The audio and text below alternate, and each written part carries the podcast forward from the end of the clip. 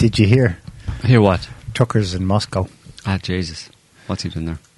Yeah, the he's a traitor. Yeah. That's what the media said. Mm-hmm. Yeah. The yeah, the Yuki's heads are exploding. This can't happen. He's um yeah. How dare he? He was photoed maybe he himself didn't mind the photos being shared, but it looked like it was done on the QT. Was photoed in the Bolshoi ballet. So Done on, has he finally got uh, an interview with Putin lined up? done on the QT, although he um, he mentioned before now, like last, Yeah. he tried to go, or he tried to set it up a couple of years ago, and it got the kibosh put on it because, well, he Because national security. well, he, yeah, he said it himself. Um, He got a message from a friend mm, who wouldn't talk to him over devices. He wanted to meet in person to Mhm. tell him that people he knew were watching him or reading his, reading his messages. yeah, Um, yeah, this is no, no, you can't do that. and that made him. Uh, That made him talk about it publicly. Yeah, and think twice about it, obviously, or Yeah. maybe. But then, obviously, it's, he can just decide to go and meet Putin whenever he wants, right? I mean, it has to be, it has to be a, Has to be arranged. um, yeah. So, but apparently, it's happened the same. So, certainly, given that they've been keeping tabs on him, um, it's not, it's not on the QT. It wasn't on the QT from the point of view of the CIA, you know. They were probably well aware of what he's up to, you know. Uh, do you say CIA, said CIA or NSA, whatever. They were reading his messages and sending his messages to um, to people in Washington. He didn't mention who it was in Washington D.C., but it's obviously some politician who wanted to give him a heads up, basically, that uh, you know called him up and said, "You're going to you're going to interview Putin?" And he was like, "How the hell do you know that?"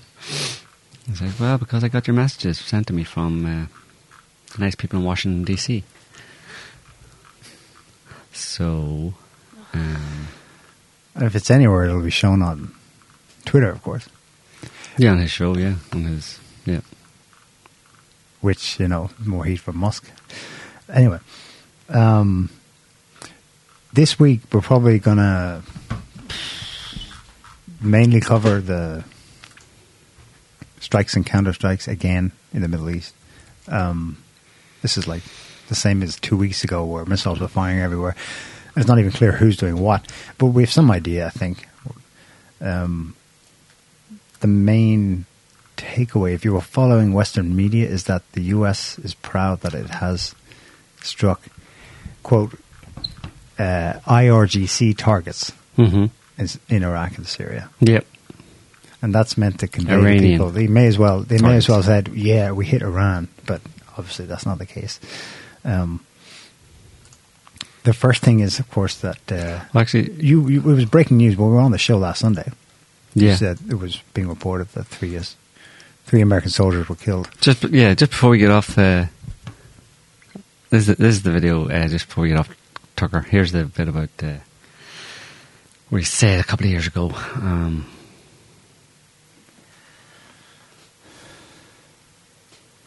I got a call from somebody in Washington. This person said, you know, you're going to come to Washington anytime soon. Yeah, actually, I'm going to be up in a week. Meet me Sunday morning. So I go, and this person's like, are you planning a trip to go see Putin? And I was like, how would you know that? I haven't told anybody. I mean, anybody. Not my brother, not my wife, nobody. How would you know that?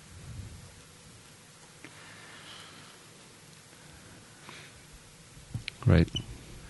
I, that must have left out the part where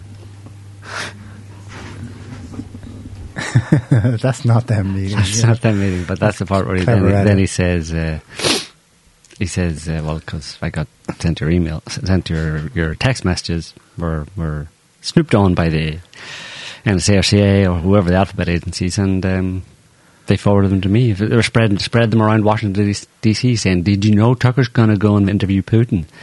Isn't that terrible? Aren't you all? Isn't he anti-American?"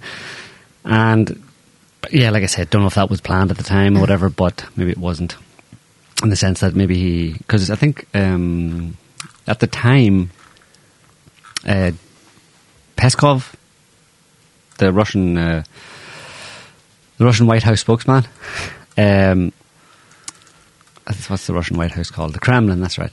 Uh, he said that um, that he would when he was asked. I think he was asked about at that time a couple of years ago when Tucker was when that came out that Tucker might have been going there. Peskov was asked, and he said, you know, Putin has no problem talking to American journalists, but at the minute he's going to wait until uh, the kind of hysteria and rabid anti-Russian sent- sentiment amongst uh, the Western media has died down a bit because there's just no point. You can imagine, like, why would Putin talk to any Western standard me- mainstream media journalist when all they're going to do is throw bullshit, bullshit questions his way? You know, like questions that amount to, uh, you know, have you stopped uh, beating your wife yet? So. Um, yeah, but maybe the time. But it's not that that's changed. That's just got worse since then. When would it ever bad. die down? It would never die down.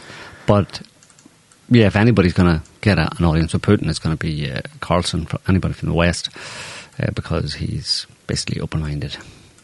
So anyway, yeah, back to um, yeah.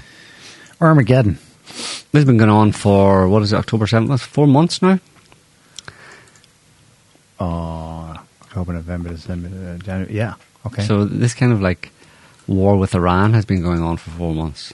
We've been at war. We well, we collectively in the West have been at war with Iran for four months, and you didn't know it, Neil.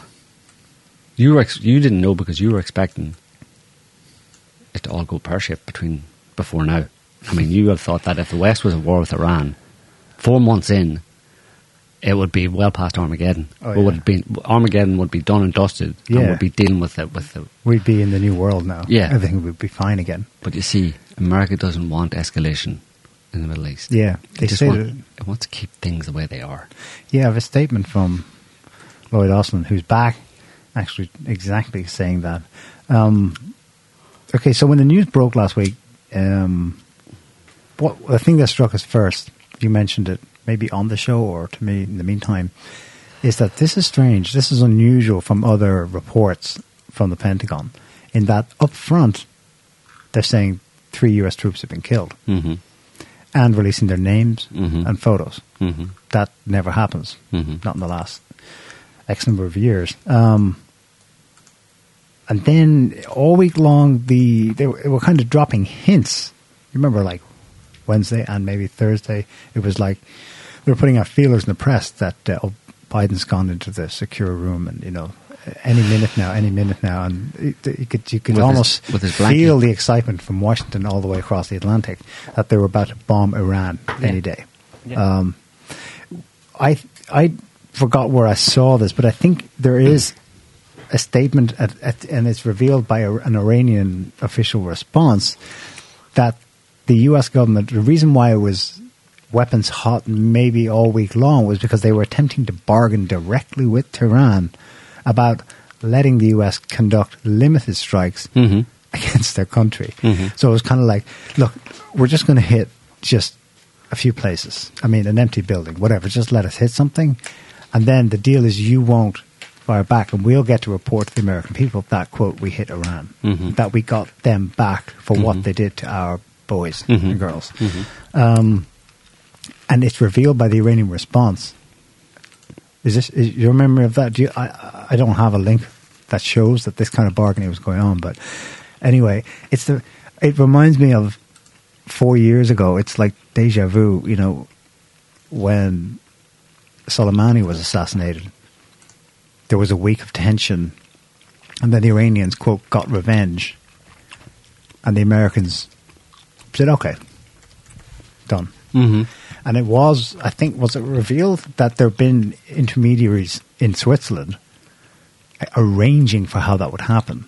So the base is the base that was hit, the Al Assad air base Mhm. that the U.S. is positioned in northern Iraq, wasn't surprised by what was about to happen. hmm So it was kind of a bargained, arranged tit for tat. I mean, that's that's ridiculous. That's not a war, but it, you know, that that's both sides know that it'll be limited to this. So the same thing was happening this week. Um, okay, so limited strikes against Iran. That's what you know. The Warhawks like Lindsey Graham were hit Iran hard now, um, but by week's end they changed that to we're bombing Iran-backed militias in Iraq and Syria. I, I, uh, maybe they think Americans don't understand the geography of it, that that's two different countries. That's not that's not Iran directly. Mhm. Um, uh, the whole thing is smoke and mirrors. Like, if you go back to last Sunday, the Jordanian government very clearly stated that the attack that took place with a drone, three dead Americans, 28 some injured, did not happen in their country at this Tower 22 place, but at the US base across the border in Syria, Al Tanf or At Tanf. I'm not sure Mhm. which of the spellings is correct. So he- look at this. Only the Russians, as far as I'm aware, um, bothered reporting that. I saw it in AP. AP put it in, in their write up of the attack. they put it, uh, the last sentence. Um, it just simply said, Jordan denies that any attack took place in their country. Mhm. But the whole article assumes that that's what happened. So here's a more um, complete response from Jordan. Jordan says attacked U.S. base is located in Syria. Um, carried in TASS the Russian news agency. Jordan has refuted Biden's statement that U.S. forces were attacked in Jordan's territory. hmm And the statement comes from the Jordanian Minister of Communications, Mubaidin, who says the U.S. base that came under an attack is located outside Jordan. hmm And specifically, it's instead Al Tanf area. Maybe not the base directly. Who knows? No one's quite sure what's going on in Al Tanf. It's been a black hole ever since ISIS appeared in Mhm. pretty much the same area. It's called. It's it's referred to as the 55 kilometer zone. It's more than just a U.S. base. There's other stuff going on there too. It's very murky. hmm Um, and that's it. That's the rebuttal. Now, since then, Jordan's played ball and has. I don't know if they've issued a formal updated statement, but they're they're certainly playing ball by playing along with this. So I think that's that's possibly a. It's the first thing that tells you, okay, this is contrived. There's something else going on. Something real happened for sure, but why mask the fact that it was in Syria rather than Jordan? hmm And it's probably something to do with what goes on in that base, like I said. Here's there's a map there. Um, it's uh, Yeah. so there's Tower 22, which is inside Jordan, uh, and then the Tanf or Tanf base is just over the border. Um,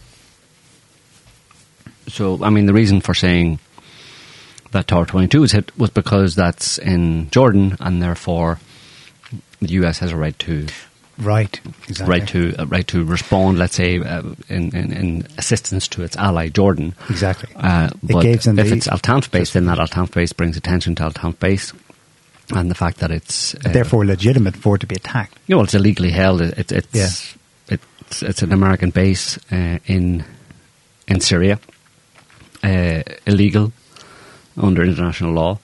Uh, the US was never never invited in there, uh, and it's one of many many places, uh, a, significant part of of Syria that the US is occupying illegally. So for anyone in the area from Syria or even from Iraq to attack that base is would be legitimate. So they'd rather not talk about that in that context. They they claim it was Tower Twenty Two.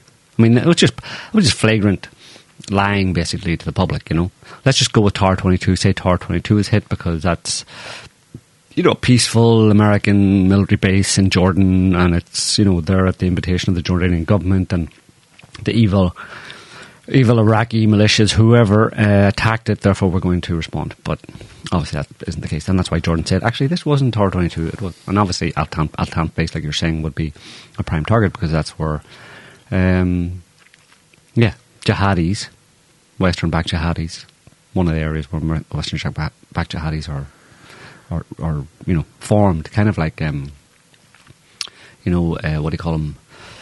Saruman's Uruk-hai in Lord of the Rings. Mm. They grow them out of the ground there, um, out of the mud.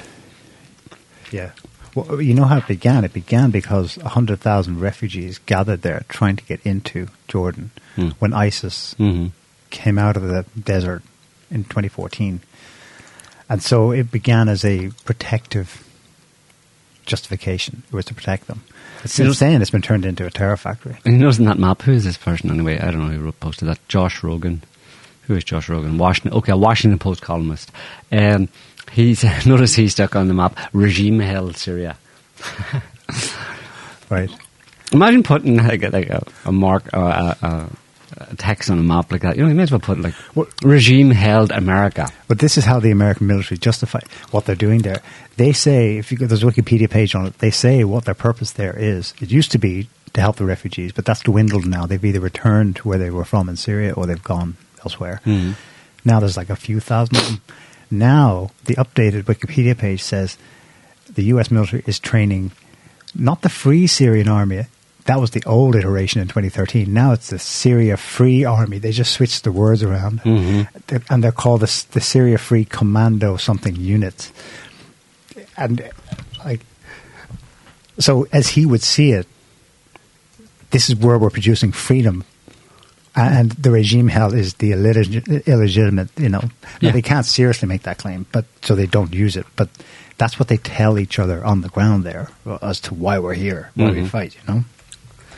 They're I, I don't know if this is related. I've got a side note thing. The Jordanians, in quotes, because who knows, Jordan is full of U.S. air bases, um, have, have been conducting airstrikes inside Syria as well over the last month. Jordanians. Uh, yeah, on at least three occasions. Ostensibly, one is also last week, ostensibly to, quote, combat drug smuggling. hmm Um, one of them actually reported by the Syrian Observatory for Human Rights. You remember that group that was all about listing Assad's crimes. In fairness, that group does cover a lot of incidents that happened there. The observatory condemned what it called a massacre, which killed women and children in a village which is in uh. It's not in the same area. It's further down. It's closer. It's more like directly due south of Damascus. And that was last week. And they noted that it was the third time so far this year that Jordanian warplanes have violated Syrian territory. What's weird about that is the Jordanians themselves say, that wasn't us. hmm Yeah. because technically it's not because basically Jor- Jordan, Jordan's military is an American military. Uh, you know, they get all of the weapons from the US. Except, you know, Jordan is to a large extent a US protectorate in the Middle East. Like, like you know, they try to do with so many different countries in the Middle East, you know, um, and all for Israel, obviously. Um, so, yeah. Um, So Friday night, the, the retaliation finally comes. The Pentagon says it's 85 sites in this part of Syria, eastern Syria, and northern Iraq. Um, and it was all choreographed such that Biden's at the ceremony in which the coffins of the three soldiers come back to the US, after which the bombers take off. Um, fly all the way over there, do the thing. So, th- it, is that the case that the, the, the strikes were carried out by U.S. bombers, not by ships in the area or from bases? certainly from bases in the area. Pro- probably it's probably I combined. mean, they, they weren't. They weren't flying bomb. Maybe they did just for fun, one or two. Maybe they tried to flew. I mean, I think I saw a report saying they they, they used bombers that, that flew from the US, which is kind of ridiculous. You know what I mean? Uh, they did fly, you know, seven thousand miles or something um, from the US just to just to bomb Syria uh, when they've got uh, military bases all around the area. You know. Uh, well, the AP write up of it is dozens of strikes launched by long range bombers hmm. From the U.S. targeted Iran's Revolutionary Guards Corps (IRGC) um, and affiliated militia groups. I love how they're just just an add-on. just hours after Biden received the remains of the three service members, um, the strikes began at midnight Friday. 85 targets, 125 precision munitions. 125 over 85 doesn't sound like much, you know.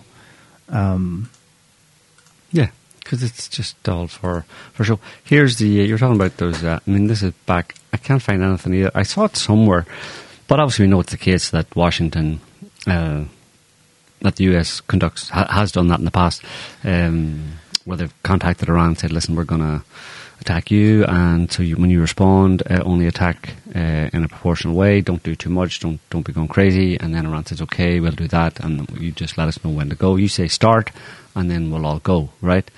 Mm, so this is from um, this is from 2020, which you mentioned there. And if you just scroll down, um, Paywall. hmm? Washington Post. you can't scroll at all. You can, No. but then uh, Can you Well, I, I can hack the website, but uh, try and hack the website? Uh, if you why don't you re- refresh, refresh and uh, and stop it before it loads fully? I usually do that, in a minute. instant hack. There you go. oh, there we go. Oh my god, guys, He's a don't be hacker. revealing. Don't be revealing methods and sources. Uh, so if you scroll down, yeah, it says uh, it just bas- basically is talking about um, about Trump, Trump's time in office, and when he when he fired, whenever he greenlighted the assassination of Soleimani, and then um, um, okay, so the 2020 attacks on the Al Assad airbase. Uh, Can you see that there? No, Further down a little bit.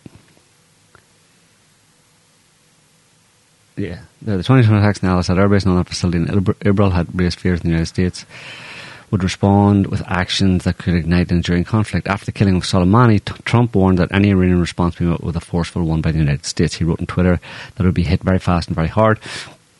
But even as Trump spewed fiery threats, his administration was attempting to stave off reprisals from Iran that could have spawned things out of control. The Wall Street Journal reported that the United States sent messages in the days after the assassination to Iran via the Swiss Right. embassy in Tehran, using it, urging it not to escalate things further. It appears that the back channel messaging worked. Uh, Iran appears to be standing down, which is good for all parties concerned, and a very good thing for the world, Trump said in an address. Uh, so, and then so that that was that's obviously back channel talking, basically saying, listen, um, probably in advance, maybe even you could you could presume that they told him in advance, listen, Iran, we're going to kill Soleimani. Um, you can respond, um, you know, appropriately, but don't go too far. This isn't like basically what I'm saying is when, when we kill Soleimani, um, that doesn't mean we're starting a war with you. So, in order to save face, you guys obviously are going to need to respond. You're going to need to use a lot of rhetoric in the press and stuff, and for your people, and say this is an extreme violation of our territorial uh, integrity, and it's Although it took American- place in Iraq, but Okay, whatever. yeah, it's an assassination. It's an assassination of blah blah. So anyway, you're going to get very and they did get worked up about it and said all, all sorts of things. But then, and this just, um, this is just an article from Swiss Info, basically that showing that Switzerland is the nexus point for these kind of um, situations. Uh, and this is from around the same time as tensions rise between the United States and Iran. Switzerland's, Switzerland's role as intermediary between the two countries has turned to the spotlight. Uh, on Sunday, the Swiss envoy representing U.S. interests in Tehran was summoned by Iranian authorities in protest over threats made by U.S. Donald Trump. Trump said the U.S. would target Iranian sites if Tehran attacked American citizens or assets in retaliation for the killing of military commander Qasem Soleimani. Uh, Iran had threatened revenge after the US confirmed Friday that Trump had ordered the strike. Um, so, as part of actually, the Swiss Foreign Ministry confirmed a meeting that had that had been held under the protective power mandate, uh, and that's a term they use. And Switzerland has exercised this power mandate for the US and Iran since 1980, um, and it actually ha- it does it for six six different. It has six different um, protective power mandates, i.e., channels between different groups. Maybe they're all between America, anyway, and someone else. But anyway, that's what Switzerland does. So, all that is to say simply that yes, of course, this was probably the same channels were used in, in the same way this time as well, which was look after uh, those Iraqis. Um, the Iraqi PMUs, um, Popular Mobilization Units or Popular Mobilization Forces, uh, after they attacked Al Tanf base and killed three of our soldiers, and we went public with it, we are going to respond in a few days. And you know, just understand that that's what it's for. It's it's it's we're responding because we've decided to use this um, this event, this opportunity, um, in order to garner public support for the Biden White House in a presidential election year. Um, I mean, this I mean, this would be the full conversation that the Americans would have had with the Iranians would have been: Look, the Iraqi militants that you you know to support to one extent or another have attacked our bases 165 times in the past four months. We have we have not until now admitted to any casualties, any any deaths, uh, although there definitely very likely were. But we are, can easily cover those up. Uh, but we're using this event to go public. We're going to go public with the death of these three soldiers on this occasion. Yeah. We're going to go the full press coverage, like you were just saying, interviews with the parents. Um, The coffins, having the ceremony with Biden. these- Exactly. For these deaths. yeah, for these particular ones, we're, we're choosing to go with these ones um, just because. Why not? We got to pick one of them, and it seemed appropriate. Um, and in fact, it's you know there were three, you know, lower level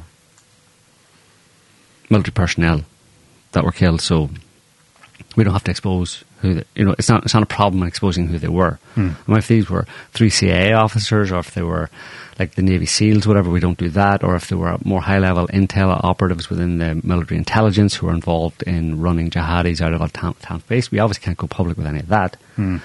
But these three guys we can do. So that, that's why you end up having um, headlines like this in BBC Biden attends transfer of US soldiers killed in Jordan. And of course, they killed in Syria.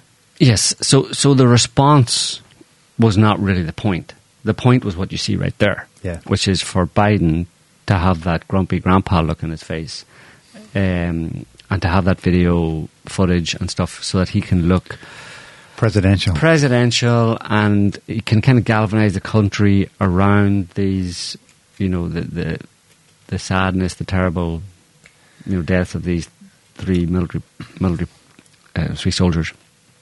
And that's good for the Biden White House and good for his image in a presidential year. So that's why we've done that. Now, the fact that we're doing that means that we're going to have to respond because we can't dump that on the population Yeah. and then not actually respond because our population tends to be a bit kind of like jingoistic and kind of like rabble rousy and that kind of stuff. They want some blood, like you know.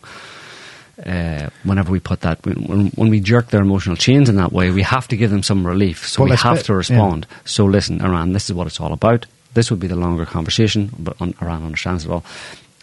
And and so that's why we're going to then target these bases. So just to understand all that, don't be going crazy and like starting Yeah. something because we're not looking for an escalation. We just like shooting missiles at things.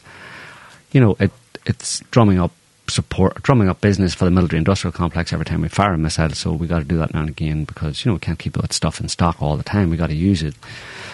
Um, Um, yeah. but we're not interested in a wider conflict. You know. We'll tell the American people we've hit Iran, in quotes, Hmm. even though you didn't. It's simple. for an attack against us in Jordan, even though it wasn't. It was in Syria. Yeah. And what will obscure is who ex- who exactly was hit. Mm. Yes, indeed, there are links to Iran, but only in the sense that Soleimani, ironically, was the one who was instrumental in helping these militias form in Mm. 2014. But overwhelmingly, they were an organic uh, response from within Iraq and Syria to Islamic State. People have forgotten, I think. Islamic State covered half of Syria or Mhm. more and about a third of Iraq. They were almost at Baghdad in 2014.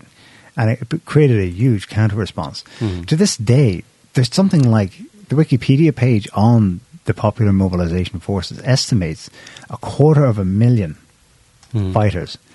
And when they keep calling them militias, that's because they've agreed to keep them not official military. But since 20 something, 1920, Who? maybe 2020, the PMUs are Yeah. now officially deputized to the Iraqi military. Yeah, yeah. They're part of the Iraqi military, yeah, because And, they. but they, the West doesn't want to talk about this, doesn't want to describe them accurately. They Mm. much prefer to call it, it's just Iran being, they're interfering in other countries, and that's why we need to be there to help police the region because Iran is Yeah. just going crazy. You know? Yeah, yeah. I mean, this this from the Voice of America. Iran-backed militia official downplays U.S. strikes in Iraq. This is from just uh, yesterday. Uh, Iranian-backed militia, and then if you scroll down to the like, what is that? One, two, three, four, five, six, seven, but tenth paragraph. Iraqi spokesman Al Awadi condemned the strikes as a violation of Iraqi sovereignty, particularly since some of them targeted facilities of the Popular Mobilization Forces. The PMF, a coalition of, again, Iran backed militias, was officially brought under the umbrella of the Iraqi armed forces after it joined the fight against the Islamic State in 2014. Uh, well, again, again, but in practice, it continues to operate largely as head of state control. Well, how do you know it? You know, I mean, No, it's not. at this point, the, and then the second paragraph, Popular Mobilization Forces said in a statement Saturday that one of the sites targeted was an official security headquarters of the group, in addition to 16 killed. It said 36 were wounded, while the search is still ongoing for bodies of others. Um, and then if you go to, so those are, that's the Popular Mobilization Forces, which is an Iraqi group under the Iraqi Ministry of Defense, although according to some it operates on its own, whatever. But um, uh, all you have to do is, I mean, I don't recommend going. Well, I mean, Wikipedia has its usefulness, but um, this is the Popular Mobilization Forces page on Wikipedia, and you see there in the first paragraph. Uh, it, it, it, yeah, anyway, first paragraph. Popular Mobilization Units as a group was formed in 2014 and have fought in nearly every major battle against ISIL, ISIS. So you have a situation where the US is targeting the main group that fought on the ground face to face against ISIS Mm. In Iraq during the ISIS years, and now the US is, and maybe it ha- maybe it has always attacked that group because, as we know, ISIS was to a large extent a creation of the West and Israel with their partners in Saudi Arabia uh, and a couple of other countries, which were whose purpose was the group of that of ISIS, that jihadi group was just a bunch of mercenary jihadi mercenaries for hire put together by the West, Israel, and Saudi Arabia to primarily overthrow the Assad, Assad government. Uh, so, of course, America didn't do much in in the, in the way of attacking ISIS. It was their, their own creation, and it had its uh, the goal of ISIS was to, to do America's work in the Middle East, i.e., primarily overthrow Assad.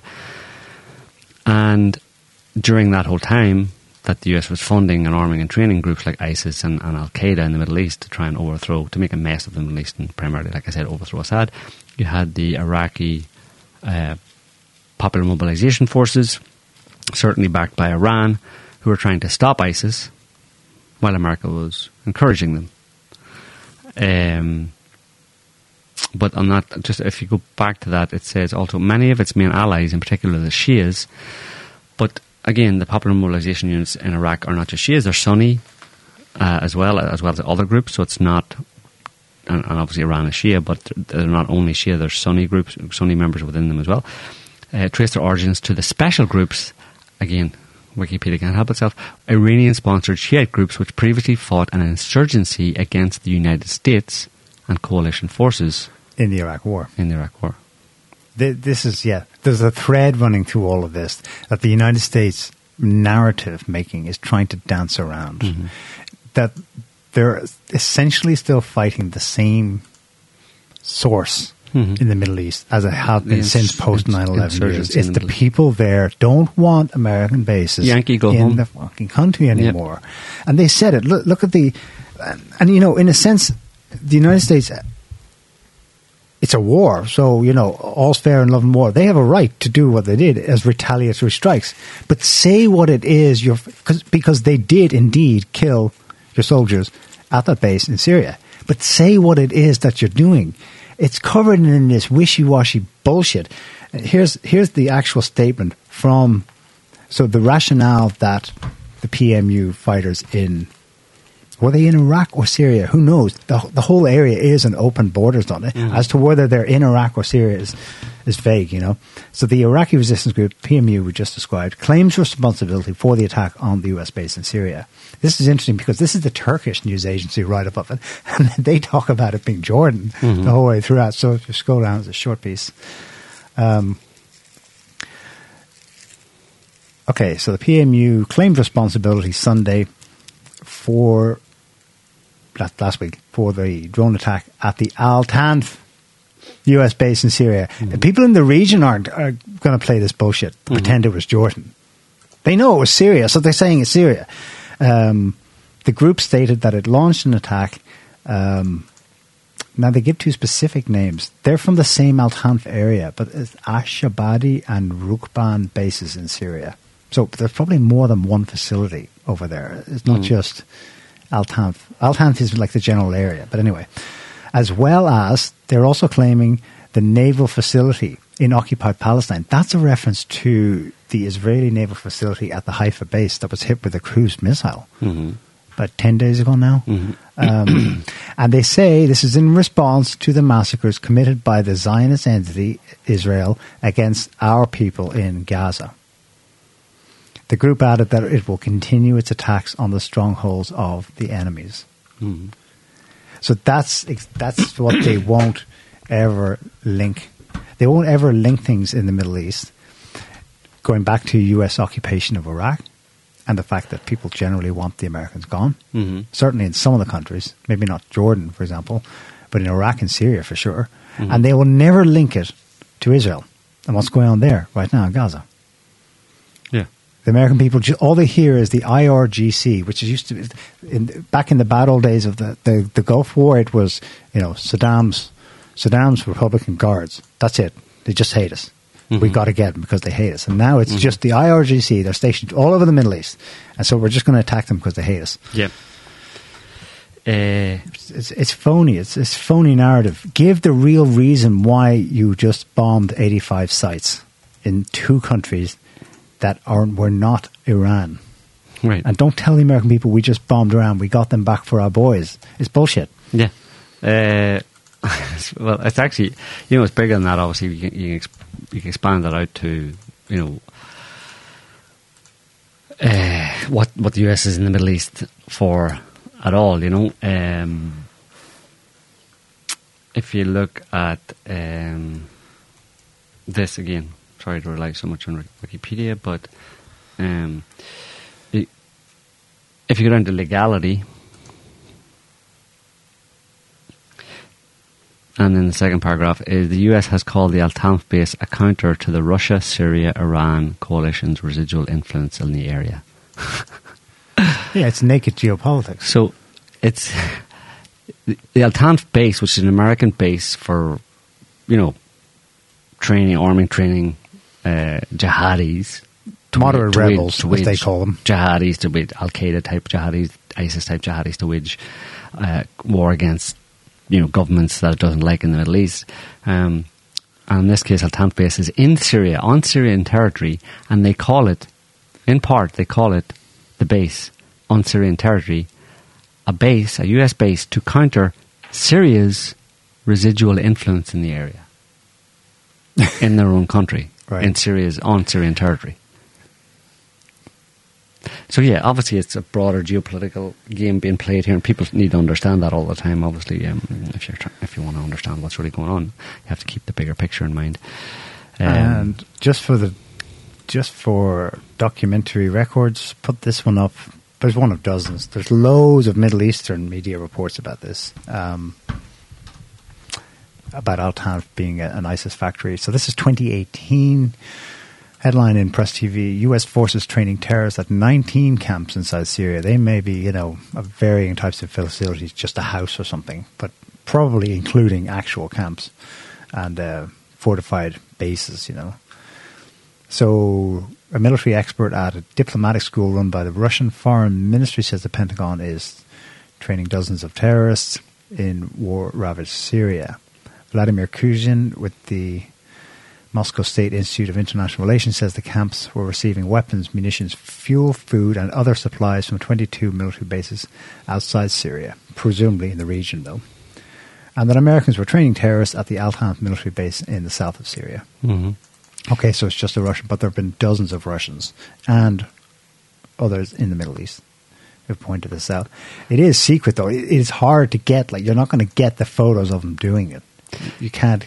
Maybe there's satellite imagery if someone could just, you know, leak that to the public. But um, it's all very. It's it's black ops stuff. So of course, people will counter. Well, hang on, it's just a Russian source. You know, uh, going to believe the Russians. Well, true, but like the subject matter here is black ops, hmm and you know they're seriously they're going to do whatever it takes to protect that from from being you know Yeah, and the Russians obviously generally known. The Russians are well aware of it. Um, I mean, this. I mean, again, this is history, but you have to go back to 2016.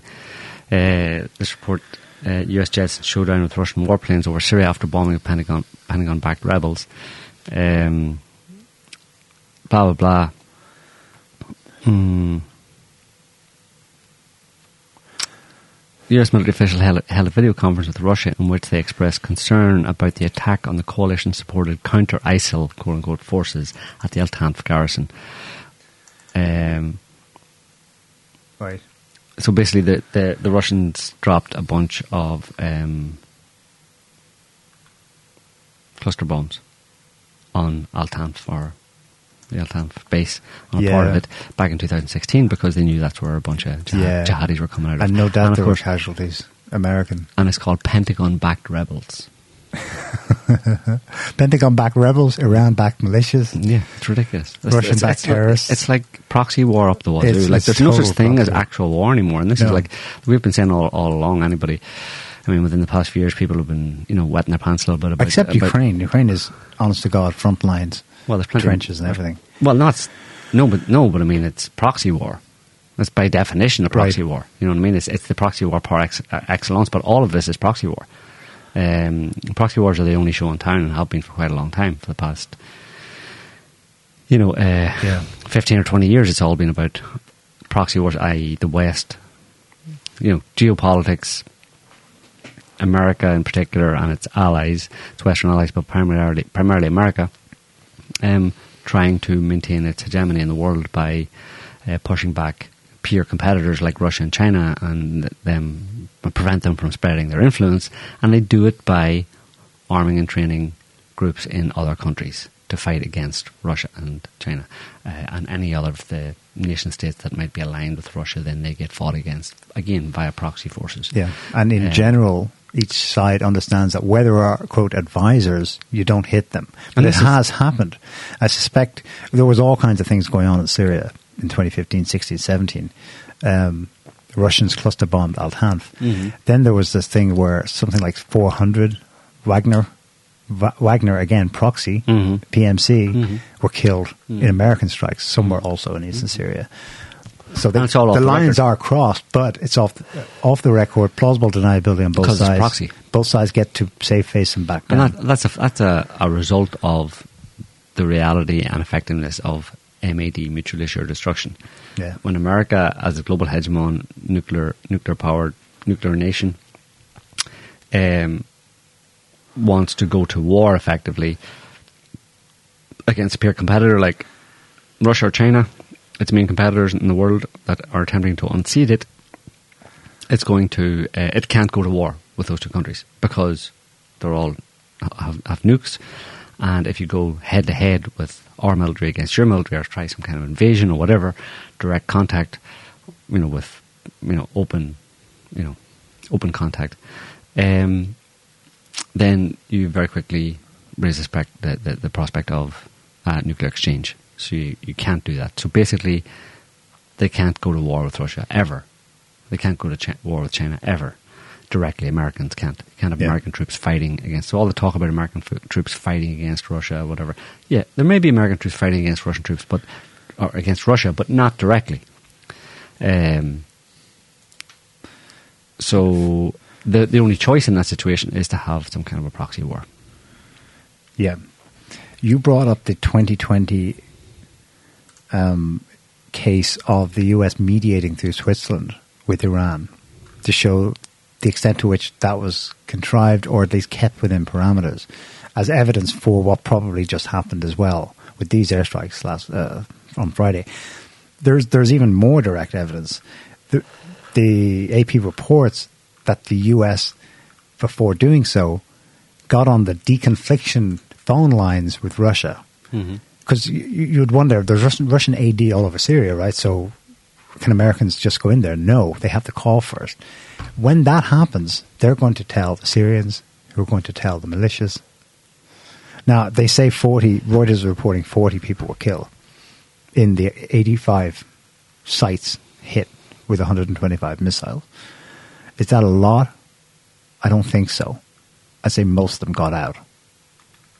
They probably don't give 'em- the Russians precise locations, but they give them some idea of the general area. So f- 40 killed is probably limited, thanks to having to call the Russians first, who tell the Syrians, their allies, who tell the militias.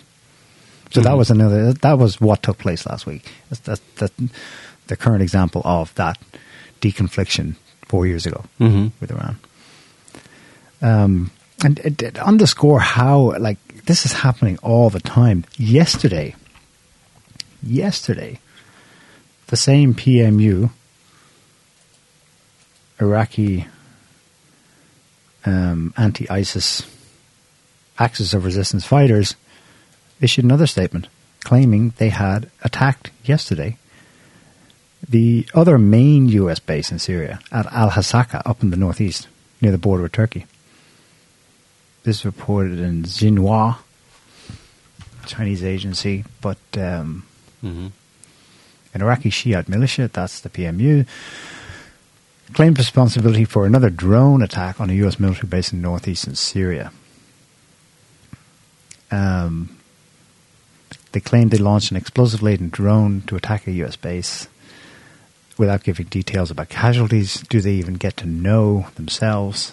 Um, it's crickets in the media hmm crickets.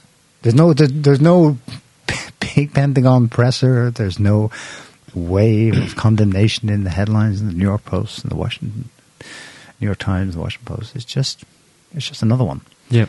which underscores that they picked one last week to run with.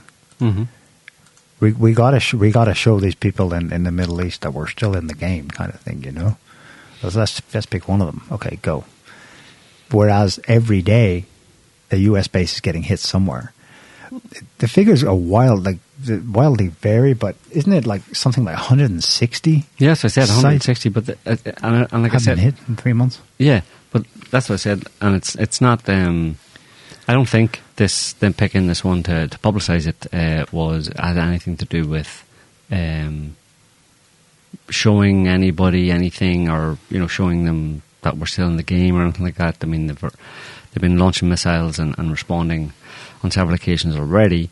Um, there were 165 attacks since October 7th against of, of one form or another against US bases in Iraq and Syria. Uh, I think the main reason that they decided to go public with this was because to give Biden uh, a, a presidential moment in front of the cameras in a president Right. in a presidential election year. Right. That's the only reason. I mean, nobody nobody's under any doubt that America is involved in the Middle East.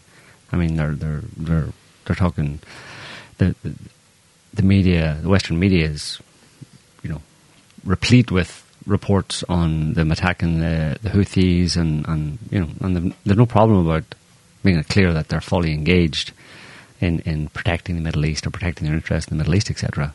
The question as to why they would bring up when there very unlikely have been other deaths uh, amongst 165 attacks against U.S. bases uh, in Iraq and Syria over the past four months, uh, why why they have when they have ignored all of those or, or silenced all of those or downplayed all of those and not mentioned them, why they would suddenly announce these three. They didn't need to do it to justify attacks. And, and that's not even mentioning Israel, which has been just happily and nonchalantly uh, attacking Iran's quote unquote Iran backed militias or Iran's Iranian interests in Syria uh, for, for repeatedly over the past uh, three or four months, and even and long before that, Israel has been doing it forever. And, and when Israel does that, they're doing it very much in line with American interests. When you hear that Israel has attacked Syria, that may as well be America has attacked Syria. So. Uh, they have no problem in, in doing that or in, in, in launching strikes whenever they feel like it. They don't need to announce the death of three soldiers to justify it. So I think the only reason they announced the death of three soldiers was, like I said, to give Biden a presidential moment. Yeah. It's funny you mentioned Israel and Iran. Um, you remember two weeks ago, Israeli airstrikes, presumed because they never admit it, but whatever, hits hit um, a a house, diplomatic house Mhm. of some type Yeah. in Damascus Yep. and, and killed five IRGC. In this case, they really were because Iran themselves put out the photos and the names of these people. They were IRGC, Iranian actual advisors in Mhm. Damascus. Well, guess what happened right after the American airstrikes against the IRGC? That's what they told the people, but they no, no, they were hitting the PMU, anti-ISIS PMU, Mhm. and then they were telling Iran behind the scenes, "We're not actually going to hit your people. We're going to hit." The, the militias that we know you're linked with, but are not actually you. Proxy warfare, right? Israel goes, hold my beer early hours of Friday morning, they did it again. Israeli Israeli jets took off from Golan Heights, targeted a building in Damascus, and killed an actual IRGC guy. This fellow, and Iranian media published his photo name. Yep, he Mhm. was IRGC. Scroll down for the text. Um, in the early hours of Friday morning. It, again, they're like the, Israel that watches the contrived show and they go, huh, no, no, no, no, no, no. We're not going to pretend to hit Iran here. We're going to hit them Yeah, yeah. somehow. Yeah. Which is exactly what happened four years ago as well, we think. Remember your theory that um, Israel threw in a, a spanner in the works Mhm. in that negotiated settlement via Switzerland when that plane was shot down, the civilian airliner. In, uh, over Israel, yeah. That was right after over, Soleimani. over Tehran, yeah. So, yeah, Iran was hit by Israel under cover of America pretending to hit Iran, but not, and pretending to do so in Jordan, but in Syria. it's, it's it's like so phony. It's it's phony war. It's kind of it's kind of gay, but like you said, there is a serious reason for it. It's to avoid, you know, escalation, and everybody's talking about you know everybody's as as, as each event occurs, they're like the media, the Western media, have you believe that, that this is about to spill over into you know, Armageddon. the. Telegraph Yeah. headline last week is Armageddon here. Yeah, Um, yeah. Um, there's probably more on this, but that's all connected with other issues. Lloyd Austin's back. He's finally appeared after a month. hmm See, it was just cancer, Joe. You with your wild conspiracy theories. yeah. ridiculous.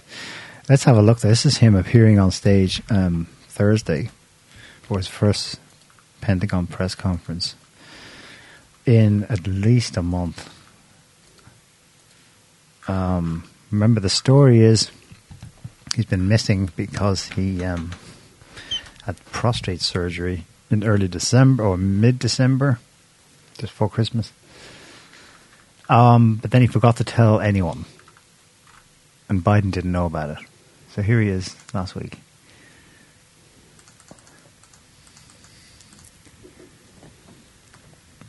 Oh, Oh yeah. Oh my goodness. Thank you, everyone, for being here today. It's my pleasure to welcome Secretary of Defense Lloyd J. Austin III to the Pentagon briefing room. The Secretary will deliver opening remarks and then take his questions. hmm Hmm. Anyway, after giving, he, he basically did a mea culpa. I'm sorry. Yeah, I, I I've been a bad boy. I should have told people. It- That's just yeah. And does I mean the main point there is uh, does does chemo for prostate cancer usually cause you to limp? no. And as we mentioned before, um, um, UTI does urinary tract infection usually end up with a two week stay in intensive care? No. But apparently, And why they need to hide it? well, just because he's From a the White he's, a, House. he's a he's a private private kind of guy and doesn't like to bother anybody with his problems. You know, even though he's the the Secretary of Defence and like by law he's He's required to tell to, everybody yeah. on the same day, and he has a history of doing that immediately. Whenever he, for example, like we sh- we mentioned in a previous show, uh, he had COVID on the very next. The very same day that he tested positive, he announced to on, on the Department of Defence website that he had tested positive and he would be working from home. He was very on the ball about uh, his legal duty to inform people of his um, inform inform the country, inform the government of his uh, unavailability for whatever reason. But this time, it was twenty second of December. He already obviously had screenings before that. Mm. Twenty second, and, and then eventually goes in uh, on twenty second of December for prostate surgery. Is in hospital for like a week or something over Christmas, and all this time not a word about the screenings that obviously would have been there to lead up to him having surgery. Not a word about the surgery. Then he's back out just after Christmas, and then he gets complications uh, around the turn of the the year, around the end of the year, uh, and he ends.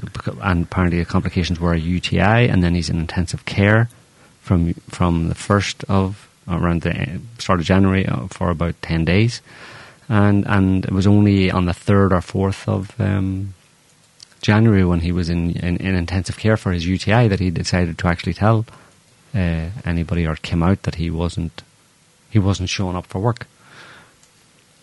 Very strange. But you know whatever the media says, right? Yeah, I'm. s- it's it's kind of freaky how few people um, question it. Mm-hmm. You know, it's like. But then we have, you know, government officials pretending all the time, saying one thing, doing another. Like in this case, like in the scenario we're, we're positing, he he would have gone to Ukraine and not declared it Yeah, of course. Which happens apparently because just two weeks prior, in late November, he'd been in Ukraine, photo shoot, met Zelensky, there they are. Only, Okay, only when you go to the presidential. so apparently they, residence. they're- they do also do other things where they're not on the record. It's off the record All the time. all the time. So, um, especially when they go into places that were for staging and uh, decision-making centres, as, as the Russians call them, uh, covert decision-making centres, where you have NATO and US personnel uh, interacting with the Ukrainian personnel and telling them what's up and how they have to keep fighting against the Russians to the last Ukrainian, etc., etc. Um, so obviously, it seems that um, Austin was there. Mm, yeah, Austin was there. They backdated the whole prostate thing, so he was there around the turn of the year, basically, and uh, he got kinzhaled, and um, but survived, huh? yeah, not survived, but had a bit of shrapnel damage there. Um, obviously, something to do with the legs, something lower, lower extremities, lower he body. said um, complications arising from the surgery were extreme pain in the leg, abdomen, and hip. Hmm. So there's the whole lower half. Yeah. Initially, when the first photos of him were when he gave a statement or joined a conference, like in his hospital robe, Hmm. two weeks ago, and they only showed him from here up. they weren't going to show anything Hmm. yeah. else. So extreme pain. That's that's a common symptom of of a, UT, a urinary tract infection. Is extreme pain in the in the legs. What did he say? The legs and the hip. And the abdomen. legs, abdomen, hip, yeah, extreme pain. Um, generally speaking, UTI causes you pain in your PP if you're a man, uh, and that's about it. Um, especially when you're passing, when you're when you're peeing, that's that's when you have uh, a pain. Uh, doesn't usually radiate out up to your abdomen, certainly not into your legs or your hips. Uh, that's that's that's something else was going on there. Because that's the official story was that he had a urinary Mm. tract infection. That was the, and that's what ended him up in intensive care. Yeah. It's just, I don't know. People don't care about uh, horse shit. They, they just are happy to swallow piles of horse manure and say thanks. Can I have some more? Um, I don't know. What about? But the thing about it is, if you notice that, um, where's where's uh, Russian chief of staff, Gerasimov. Haven't seen him in a long time. Yeah. Yeah. Is there a similar theory in the West about him as there is about Lloyd Austin? Missing in Well, action. The Ukrainians are were obviously on it immediately, saying that we took him out and that kind of stuff, and that there was reports previously that they tried to uh, that the Ukrainians had tried to kill him. You know, ba- way back in was- I think it was way back last year and uh, um,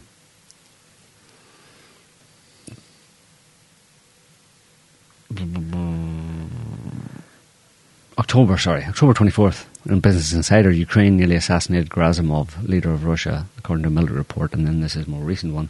Putin's top generals have gone missing. They- so, Ukraine's security service tried to kill Gerasimov, chief of general staff, as co- according to the Washington Post. So, there's been reported by Business Insider, and it's according to the Washington Post. When he, vi- and this is when he visited the front front lines in uh, sometime in in October. Um, so we don't know if that's true or not. But if it is true, then trying to take out Lloyd Austin would be a, an appropriate response, you know? Right. so it's yeah, they're careful to avoid mad, but everything short of that, Mhm. you you can target each other as generals and cabinet ministers. Is Putin fair game if he's flying somewhere and activate a satellite, or is that too much? I'd say they'd love to, you know, but I don't know why they don't try. Maybe he's just too careful. Well, he he says himself that there have been five attempts. Mm-hmm. Yeah. Um, Um, yeah. anything else on the Middle East? Well, obviously Israel. Um, Israel's Wait, just being, is- being psycho. It's just the same, isn't it? Well, there have been differences. What's this talk about a ceasefire? With there were talks in Paris. Yeah.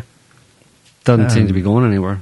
I think yesterday or early today they bombed um, Ria- bombed Rafah, uh, which is a refugee camp um, very south of Gaza. So they're continuing to slaughter Palestinians um, with abandon, and uh, to the point that you know they're.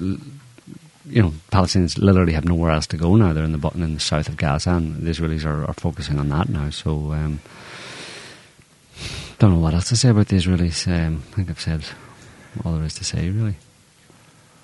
uh, well, uh, the ceasefire supposedly is three months, and it's the exchange of prisoners and hostages. Yeah, I heard about that, all but worked out, but no movement on it yet. We'll have to wait and see. But apparently they have ground forces in the north. Gaza City itself, they have moved out. mm, Yeah, um, there's, there's drone footage in. from there, which is just like mhm. wow. You can actually like see across the whole strip now to the sea. With the Mhm. buildings are gone. Mhm. Um, yeah, they've. I suppose it's maybe not as intense as it was a couple of months ago, but it's still crazy. Like Rafah is the last place, like you said, and they did announce it. This they didn't just. They're not just negotiating in Paris with someone, Qatari official, I think, with a three month plan about how they would Mhm. completely end it or stop it. At the same time, the Israeli government announced that they're going to end Rafah Mhm. and that's the last the, where most people are packed right now in the very Mhm. south. Um, this morning they hit a kindergarten. Yeah, kindergarten camp. Um, okay, so while this is going on, um, this is like even like th- there's enough mainstream Western reports on this that um, obviously Western media is mostly carrying water for Israel, but not always. You know, it's so flagrant and egregious what they're doing, and shocking that even MSM is like, "What the hell?" So this is a report from British Channel Four News about a big powwow conference that was held in Israel last week. Hmm. Um, have a listen.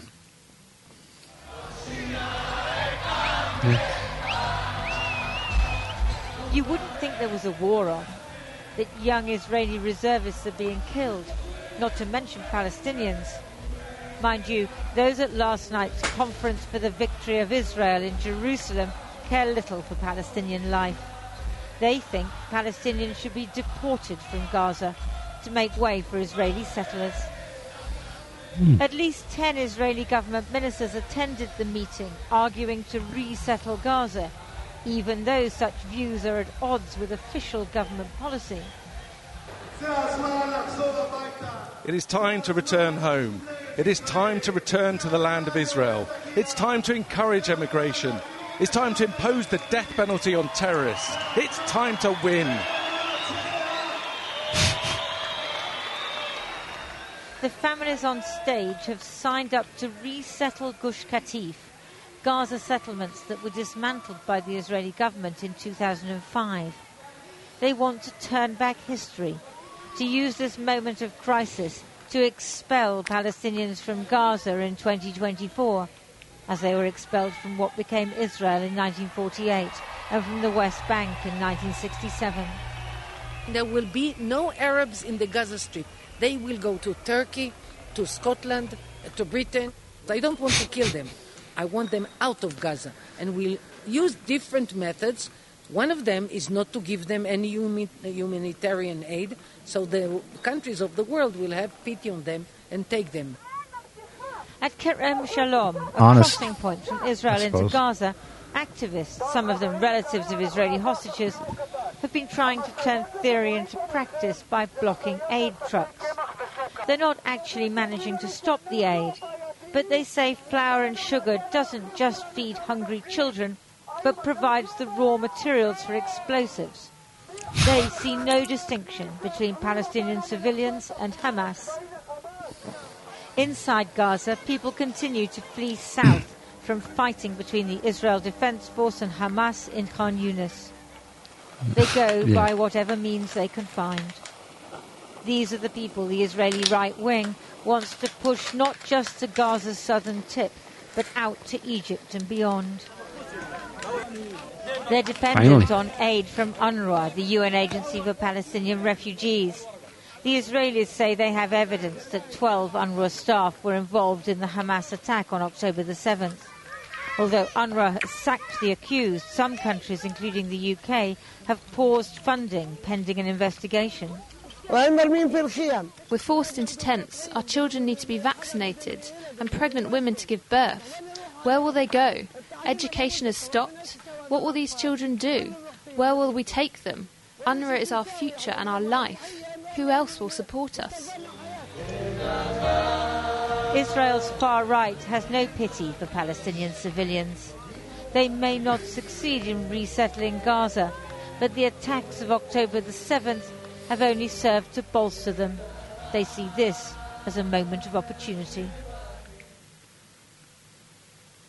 Israel's far right. That's the only sense in which she was carrying water because there are polls in Israel today, still like last week, showing that upwards of 60% or even two thirds of Israelis think the IDF didn't do enough Mhm.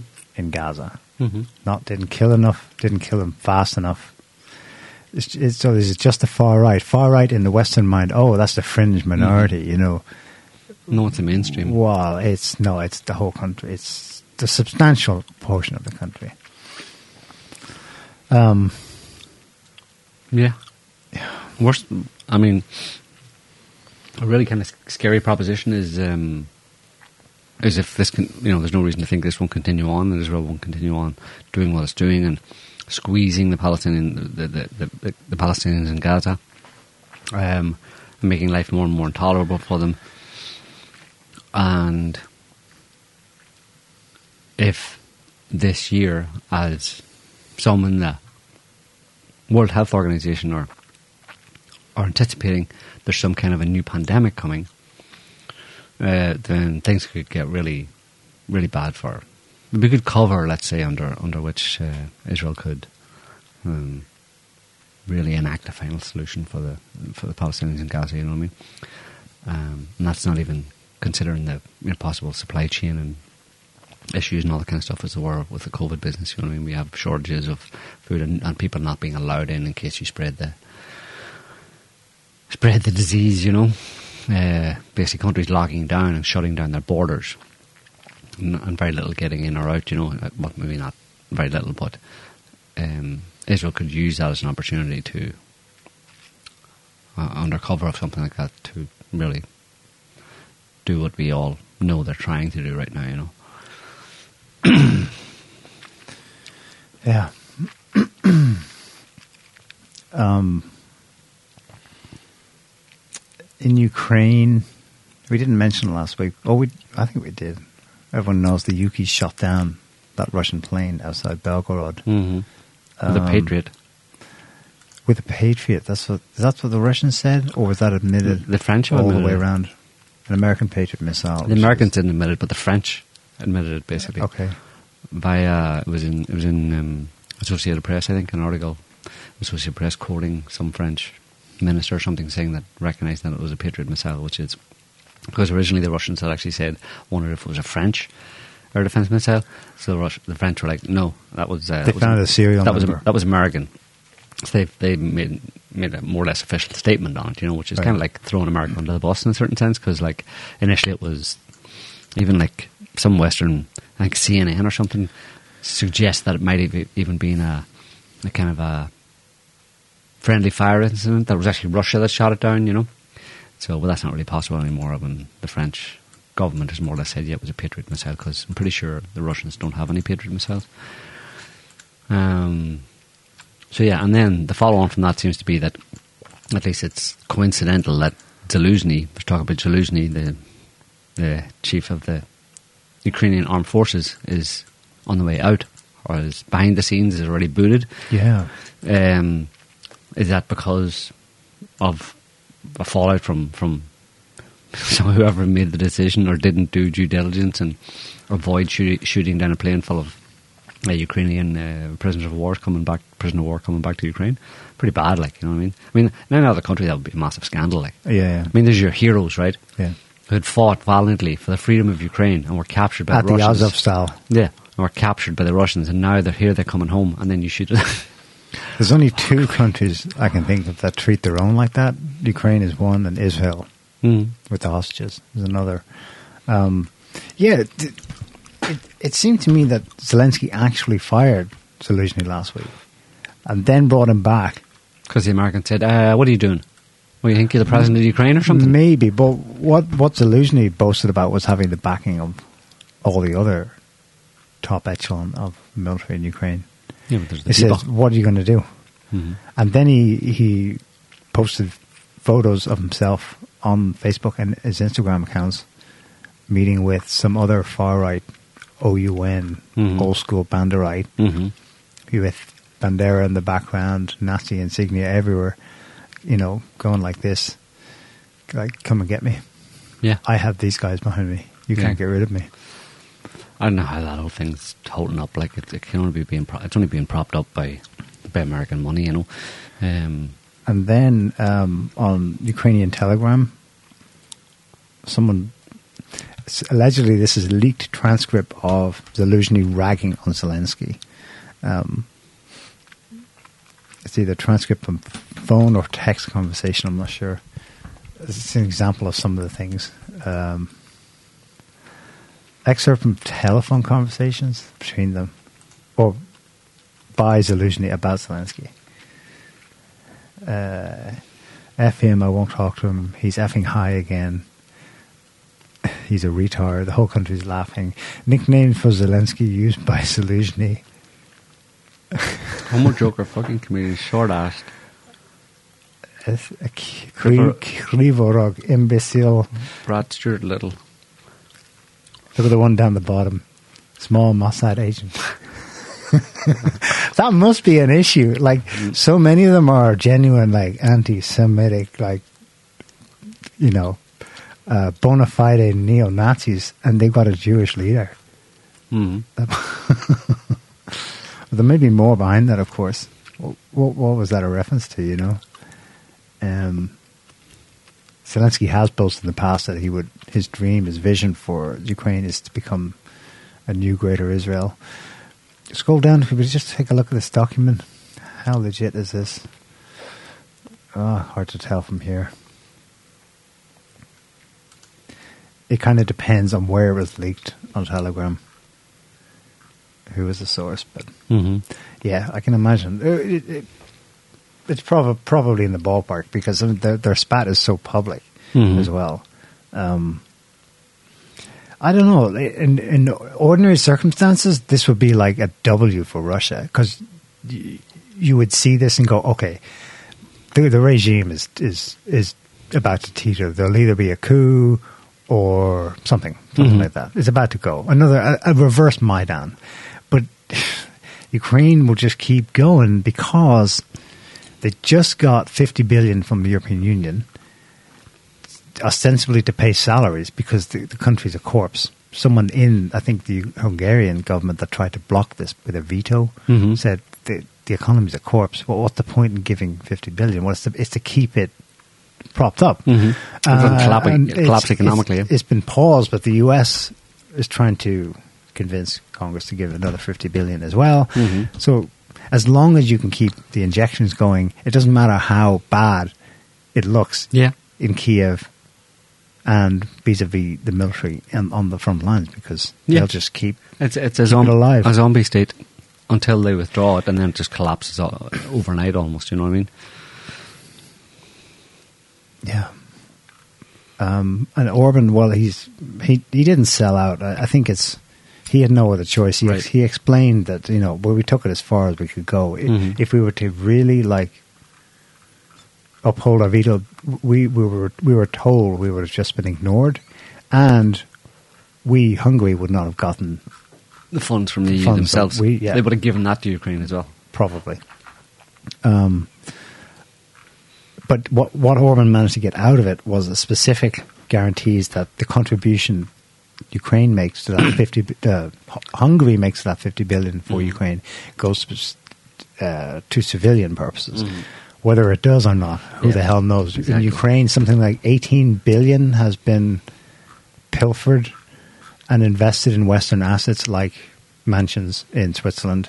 Um, who knows? But at least Orban's trying to get that on the record because, as he explained, actually, maybe we should listen to the whole thing because it's just a minute of an interview he gave when he came back to Budapest um, to explain why he'd backed down on this. Um, yeah, he explains that look in the long run, Russia's going to win anyway. So I want Russia. He's kind of like saying between the lines, I want Russia to see that we tried not Mhm. to be part of this. Have a listen. Én elmentem a falig. Tehát azt tudom mondani, hogy ha ez a megállapodás nem jön létre, és Magyarország használja a vétójogát továbbra is, akkor az a helyzet állt volna elő, hogy megegyeznek 26-os körben, elküldik a pénzt Ukrajnának, azt nem tudom megakadályozni, és még a magyaroknak járó pénzt is elveszik, és azt is el fogják küldeni. Miért lett volna ez jó? És végül is találtunk egy megoldást, egy megállapodást, egy jó megállapodást. Mi nem küldünk fegyvert, megkapjuk a pénzünket Brüsszelből, és egyébként Ukrajna föntartásához, civil fenntartásához hozzá fogunk járulni. Továbbra is azt gondolják a nyugatiak, hogy a idő az a ő a mi oldalunkon van. Tehát minél tovább tart a háború, annál inkább javulni fog Ukrajna katonai helyzete. Én meg azt gondolom, hogy ennek az ellenkezője igaz. Azt gondolom, hogy az idő az oroszok oldalán van, és minél tovább tart a háború, annál több ember hal meg, és az erőviszonyok sem fognak Ukrajna javára változni. Akkor miért folytatjuk a háborút? Yeah. So his explanation at the end there was basically the, the rational approach to all this thing. Look, in the long run, time is not on the west side, so why keep it going? You know. Mm-hmm. I wonder, I wonder what, how, what they tell themselves in NATO and Brussels and Washington. Like, I doubt, as, as he suggested there, that, that they believe that if they just keep giving Ukraine money, eventually there'll be a break and the tide will turn. I don't think they really believe that. Mm-hmm. But it must be like the X factor of having special information, special knowledge about other upcoming things that will eclipse all this so that Russia's W, its win, won't matter in the end, you know. Having said that, I think w- we should be fair. Like, oh, well, fair. I'm not sure. You tell me what you think. The Yukis sank another Russian Mm. ship last week. Okay, it's just a corvette, but I mean, there's 50 Yeah. dead sailors. I don't know how much did they survive. Russia's quiet about it. The Ivanovets. Um, now this was done with uh, sea surface drones. Uh, they've they've been in play since the beginning. I remember seeing the first one Mhm. in 2022, and for the most part, the Russians like have successfully fended off attacks. Mhm. But this, I don't know how many swarmed this ship, and they- they got it hmm like that's not just a symbolic win. I think for Ukraine, it shows that y- drone production, um, and an an edge, not just a technology edge, but an actual military edge. hmm It, it's still there in Ukraine's. In it's even though it's it's a corpse, there's still like some serious potential to Yeah. sustain a war, keep it going. Hence the billions. As long as you can coming. produce the weapons, like and, and in terms of sea drones, you know what I mean. I mean, they're not doing very well in producing enough weapons for the actual regular Ukrainian army, but in terms of like sinking the old ship, that's just a propaganda effort. You know, the Russians. There's no no reference to it at all that I found in any Russian media that it actually happened. Uh, all there's just um, there's video evidence. There obviously, there was first of all video evidence on Telegram, and then you saw it. It was reported quite widely in the Western media. Um, and there was, you know, the video evidence seemed to you know, look legitimate, um, but the Russians just said absolutely nothing about it, as if it didn't happen. Although I saw, saw a report on people who were confirming it from their sources on Telegram, said that uh, all of the sailors were evacuated. Uh, there weren't that many, so uh, they were all evacuated. Um, but yeah, that, that particular ship, there's there's a few of them in the Russian Navy, and they, you know, they'd been used in, um, I mean, they fire cruise missiles and stuff like that, you know. So it's not nothing, but it's a relatively small ship. But um, yeah, it's strange that the Russians just said absolutely nothing about it. Yeah. Um, and then during the week, also talking about sh- shooting at ships, there was the USS uh, Gravely Mm. In the in the Red Sea had to uh, use its uh, close-in weapon system, uh, which is basically like a I think it's called a phalanx. It's a rotary cannon, like an automated kind of R two D two looking thing that's you know targets and it's got radar, whatever targets, and but just fires you know fairly big caliber uh, bullets, uh, a large quantity in a short period of time at you know any incoming missile. It's the last line of defense, basically. You know something like maybe like three kilometers away, it'll start to target. If something gets through, and then at that uh, two kilometers, it'll start shooting at it. Um, and then CNN reported it as being within a mile. That the, the, the Houthi missile got within a mile of the ship before it was shot down by this by this uh, rotary rotary cannon. So, um, but it was kind of interesting because there's video of it, and um, The Houthis claim they hit it. Well, they didn't say that speci- specifically. They said that um, they said that it had successfully targeted um, the successfully targeted the, the, the U.S. I don't know if they named it as Gravely, but the US, a U.S. Navy ship, and that they had successfully hit then a um, an American commercial ship that was heading to Israel, and that was confirmed by everybody because there was a fire on a ship that was. Uh, on, on a U.S. registered um, Yeah. uh, commercial ship, you know. But before Those on the same day, published, yeah. on the same day, they and the Houthis published the the the video. Um, so I don't know. I mean, maybe it was it's a pretty close call. Yeah, I mean, when you have to use your your last defense, your last line of defense, which is just uh, bullets, basically, albeit fired very quickly, and, and, and many of them. But this is the um, video um, of that event at the beginning. So it's, I don't know if that's a missile or not, but anyway. No, it's probably- Okay. announced the successful targeting of the U.S. commercial ship Koi, which was That's the explosion. occupied See, it does seem to be. It does seem to be. An explosion close up. Yeah, you can go back to the beginning again, and you can look at it again. Um, It's the first time you see it is below the ticker. Actually, the first ex- part of the explosion you see below the ticker after this one, right there. Um, it does seem like it's, you know, not then it not sails the away, ship. but with smoke.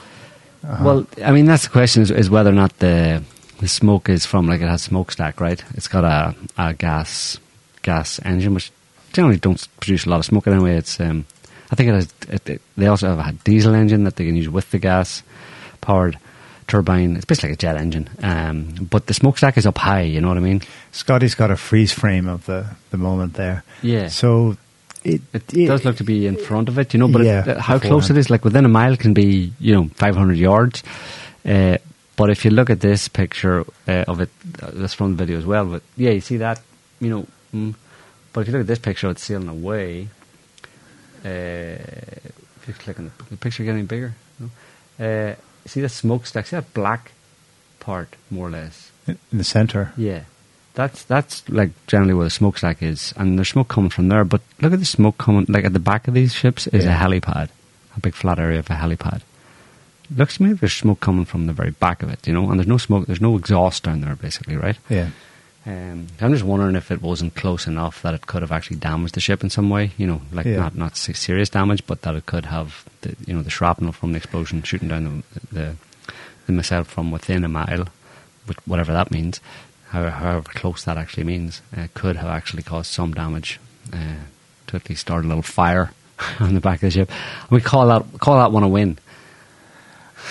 Well, Call that one a hit. CNN CNN probably reported it accurately. Then they said it was a very close call. Yeah. So they they're nervous. They're nervous enough to try to get China. Remember to ask Iran, who they just attacked in quotes, Mhm. to ask the Houthis to please stop.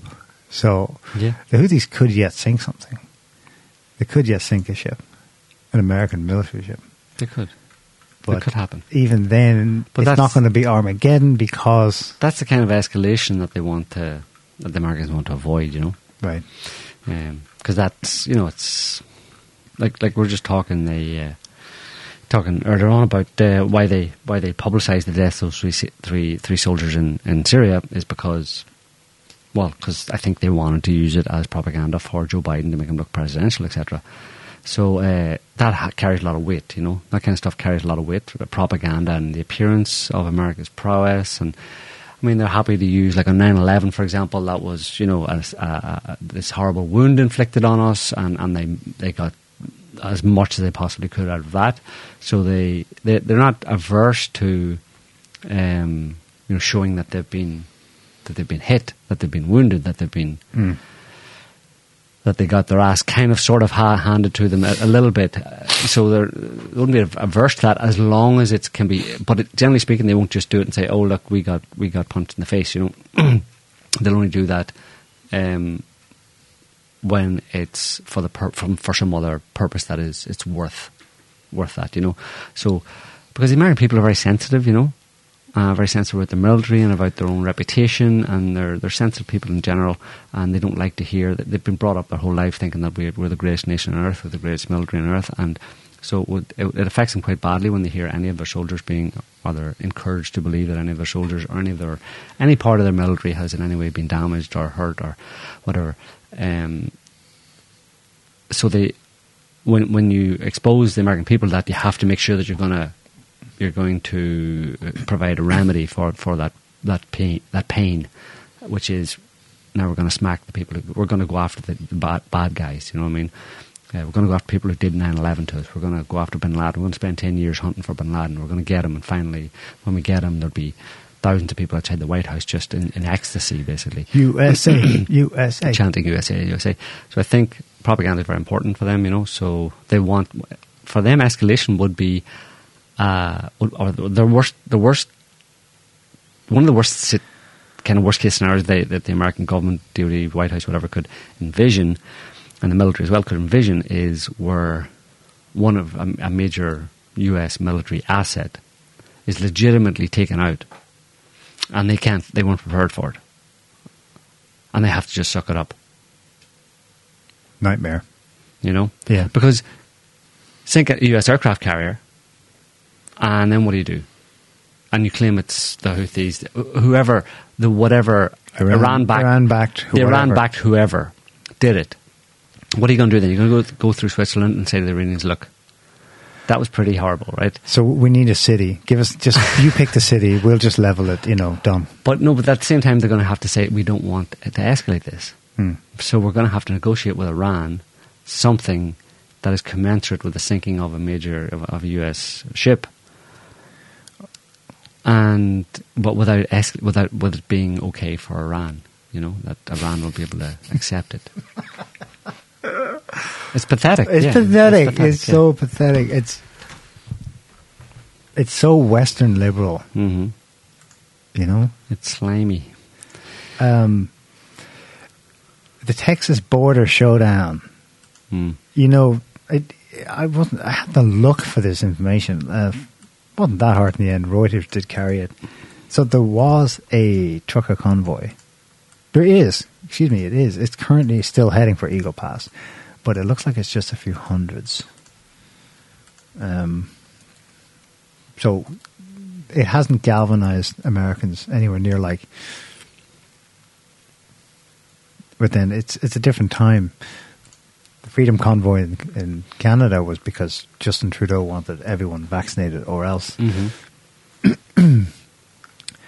Take back our border. Take our border back. Vehicle convoy to rally near Mexico, U.S. Mexico border. Um, I think they say up to 300 trucks, but they could be downplaying it as well. Yeah, I think that hasn't really gone anywhere because it, it seems. I think the Biden administration has basically backed down. Um, Right. They have uh, removed. They're not challenging the Texas National Guard. Basically, they've decided not to put in the federal border agents, whatever. Or they've, they've decided to remove the, remove the federal border agents, and and at least tell them not to interfere with what the Texas National Guard is doing. And Texas now is actually putting up its own border fence, supposedly. Right. Um, so there's not really any need for these guys really anymore, you know, at least so far, unless it were to re-escalate in some way. But it seems to have been de-escalated, basically. You know what I mean? Uh, maybe Biden thinks that, but the problem is that it's still a problem. Yeah. Texas, Texas now has still has a problem in the sense that there's a whole infrastructure uh, set up to facilitate the entry of uh, illegal immigrants into in, into Texas and into the US, you know, and, and it's been going on for many years. And maybe the Biden administration think this, thinks they've got enough at this point, or maybe they're content that Texas won't be able to fully stem the flow, and they'll be able to work covertly in facilitating that flow in, in other ways. You know what I mean? Maybe they instead of going publicly or head to head with uh, with the Texas National Guard and the governor, uh, they'll do it in more covert ways. Where you know, I mean, how hard is it for uh, to get some some guys to go down and knock down a a, a, a, a chunk of the border fence or cut open a chunk of the border fence to facilitate. Do you know what I mean? You can, if you have enough, if you're willing to put those resources into it, you can try and. I mean, it probably is difficult if, as long as Texas is patrolling the border, but it's a very long border. You know what I mean? Yeah. Um, That's, that's just difficult Texas. to patrol. Yeah, Yeah. yeah. I, it's it's it's jaw dropping how this is. It, the scale of it is just unfathomable. I mean, th- this is no longer like this isn't people are having a conversation about it that they imagine. It's the it's the old left right stance on it. Oh, let them in. Oh, that's too many. This this is something different. We're talking about just under Biden's four years, something like 11 million people. Hmm. That, as Musk has pointed out recently, there are more migrants in the United States, specifically like illegals that come across the southern border, than there are people being born. Mm-hmm. The U.S. population is, is growing Mhm. at the same rate it was before, Mhm. but the growth is over 50% of that growth is not from births, Mhm. from arrivals. Mhm. I, I don't know of any other situation ever. There's never been a wave of migrants like that. Even the fam- U.S. is famous. Like the thing they keep referring to is you know Ellis Island. Mhm. You know, bring all your needy and stuff like that. The U.S. is ba- is it's, it's a nation of migrants and stuff. The rates of migrant entries at the peaks, which back in the day in the 1890s produced a similar kind of social crisis where people were like, mm-hmm. no, this is too many, and they mm-hmm. started to close it down periodically, mm-hmm. was like a fraction of the percentage even relative to the total population that there is today. Mhm. There's no comparison. There is no. People are imagining, oh, this is yeah, this is the same old thing. We've always this has been a left-right issue going back centuries. No, this is something totally different. Now, the conspiracy theorists on the far right, when their terms, replacement, migration, and stuff like that, they start to have meaning. You see, they weren't nuts after all. It's Yeah, yeah. the scale is just unfathomable. Like I saw, um, and the fact that there's either no discussion about it, or if you do see discussion about it in the media, it's in, along the lines I just mentioned. You know, oh, this is an old left-right thing. Of course, if you're a Democrat, you'll always like, or if you're a Republican, you're always against. It's, it's Mhm. not that simple. Like they have. There's a guy who's in New York, and he's publishing drone footage. Um, and that's what he did this week. Initially, he broke into. He didn't have to break in. You can just walk into a migrant center, and it's somewhere within view of Ellis Island in Brooklyn or something. hmm Um, some park. It was kids' soccer grounds or something, and he just walked in the gate, and he's. He, uh, he got chased out of it actually, but he uploaded his footage. Anyway, update is this week he published drone footage of it. Um, and the scale of it's massive. It's a huge, massive tents and facilities and heating and cooking and showering and everything for, for thousands of people, and that's just one of them. Mhm. And they're sh- they're shrooming up all over the place. hmm Yeah, well, it's, uh, obviously that all relates to uh, this year's presidential election and what they're planning. It may relate to it, you know. I mean, it could be exploited. It could be used. There's obviously other reasons for mass immigration, but it could be used by the Democrats because all of, obviously all of these people have, have come in at least under a Democratic mandate, right? So if there were some way you could get them all to actually be registered voters, uh, then uh, not all of them, but a chunk of them, a few million, like can swing an election, a few million votes, right? Do you think it could, that's what Musk is theorizing that that's what the, the real rationale for it is? Could be. A, it certainly could be a. That that was that was said about the Democrats. I mean, it was in the movie um, Gangs of New York. Mm. The Tammany Hall Democrats of the day, they, the the migrants would literally come off the boat and they give them a voting card. You know. Mhm, mhm. Um, Yeah, it's it's been done before, obviously. Yeah, It's- it's, so it's not new in that sense, you know.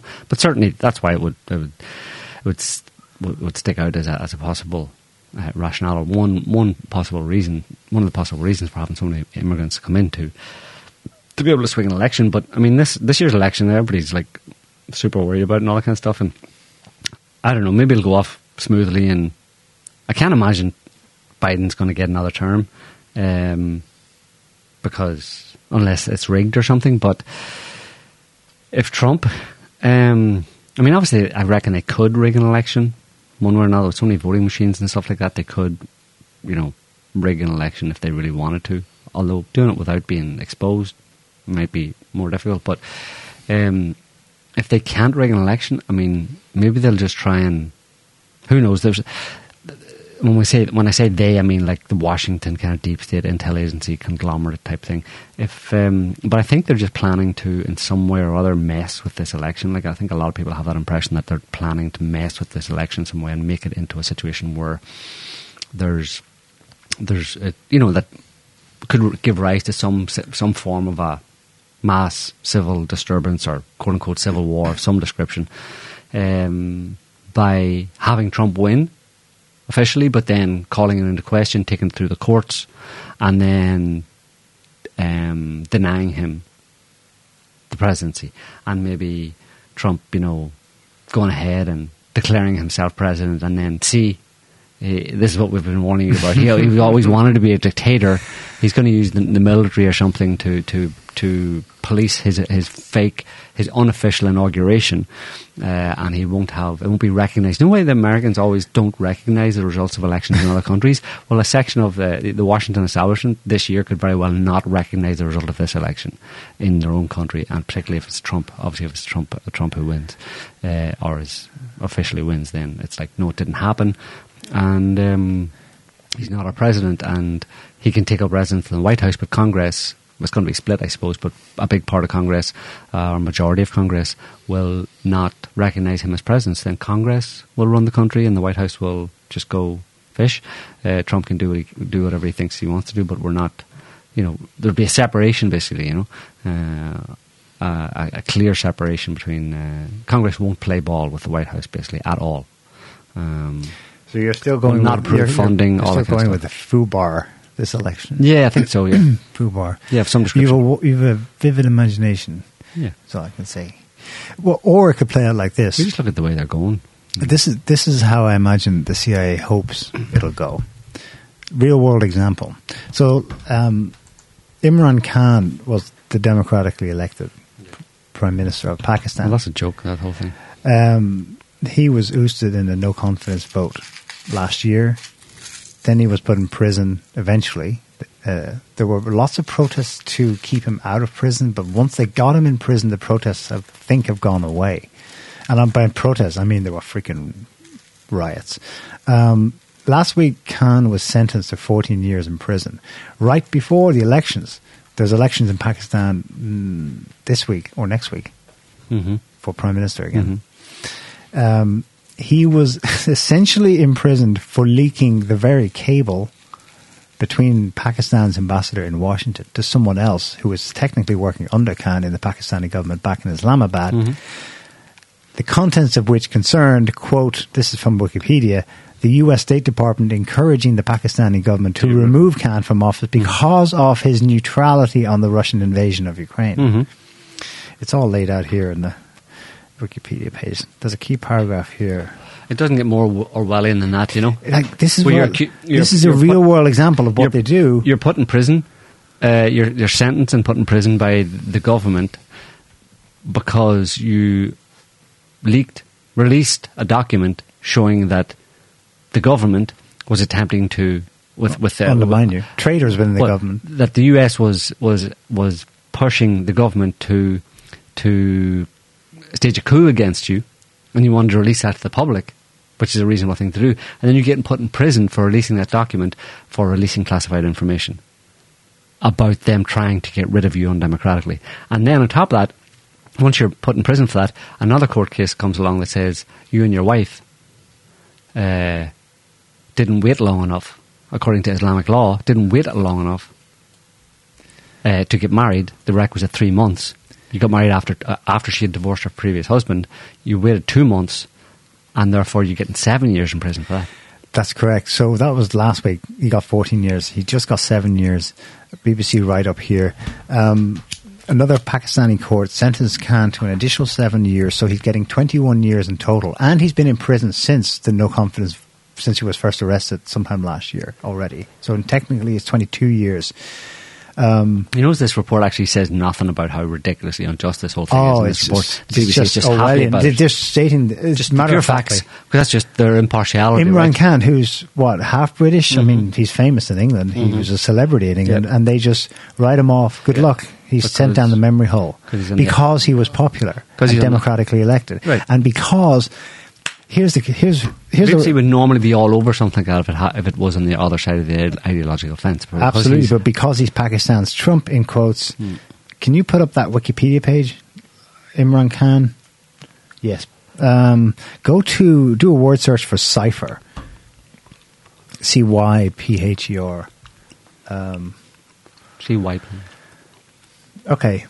According to a leaked classified Pakistani cipher, that makes it sound all official, whatever, at a 7th March 2022 meeting between the US State Department meeting, the US State Department encouraged Pakistani government to remove Khan from office because of his neutrality on the Russian mm-hmm. invasion of Ukraine. Khan went to Moscow on February 23rd, 2022, the day before the SMO started. He didn't know about that, but whatever. It was a pre-planned meeting, but it was to discuss trade deals. And then part of that was that he was going to stay out of Pakistan was not going to take a stance on. Yep. on So you, was- so was- you couldn't be neutral. was- you had to be fully Right. on board with what America. Washington wanted. He was he was That arrested. that was ousted seven- for wrong think. That was 7th March. The next day, Pakistan can be organized for the opposition parties to submit the notion of uh, motion of no confidence. He fought back two weeks later, March 27th, waving the. It's there's footage of it online. It's, it was in the news in Pakistan, waving a copy of this document that showed that there was a traitor working in his government with the U.S. State Department to remove him, mm-hmm. and that is the fact that he waved that in public, mm-hmm. that he has just been sentenced to 14 years for. Mm-hmm. Like this is So you're, How- you're, you're showing, do- you're showing peop, the people of Pakistan uh, example an example of treason at the behest of uh, uh, A deep attempted stater. coup at the, at the at the behest of the American government, and then the Pakistani. Well, like like I've, I think I've said this before. Pakistan is uh, entirely has been for forty years or since its creation almost. It's, it was a British protectorate. Basically, it was a British vassal state, and it's, since then, it's, afterwards, it was a, an American vassal state. It's entirely the military complex and the, the government structure in, in Pakistan has always been wholly, um, you know, Yeah. subservient to Western interests, and they're very they're very concerned about it, making sure because India is They've had what too big, and they want to hold on to Pakistan at the very least. Because Pakistan, where it is, Chinese, and with an eye on China as well, and the Chinese One Belt One Road initiative and all that kind of stuff, they're fighting against. They're, they're fighting tooth and nail here across the board, and they're, they're willing to stoop to any any depths to um, to maintain America's hegemony in the world, and it's just they're going to bring the whole thing down as a result of doing it. But maybe that's their plan all, as well. all that lecturing Earth about democracy. I know, yeah. Pakistan does it by the book. Yeah. And Imran Khan is, oh, he's perfect. He speaks English. He's worldly. Everyone knows him in the West. He should be totally friendly, reasonable. And then they do this to him. I suppose, you know, we should be grateful maybe they didn't assassinate him. They tried to. That's, well, they tried to, because they did assassinate Bhutto. Mm-hmm. Benazir Bhutto, yep. For the same reason. for the same reason. They, when someone Wanting to be tries to be, actually do something for a country of 250 million people, Mhm. no. Not allowed to. Washington puts a call in, and the next day, Mm-hmm. the network in that country of 250 million people is organized, Yep. and you're gone. Mm-hmm. That's that's phenomenal. Yeah, but that's what I said. It's been entirely been holding to, to this. It's, it's been a, a client state of America, entirely subverted to American interests for a very long time. Anyway, um, are we done? Uh, yeah. Do you do you want to say anything about Northern Ireland's first nationalist? No. No. Okay. Um, not much to say there. Um, Bit of a joke. Anyway, um, That is today's joke, is it? well, no, I don't have a joke today. I have a statement though. Okay. Joe Biden is more confused than Michelle, Michelle Obama's gynecologist.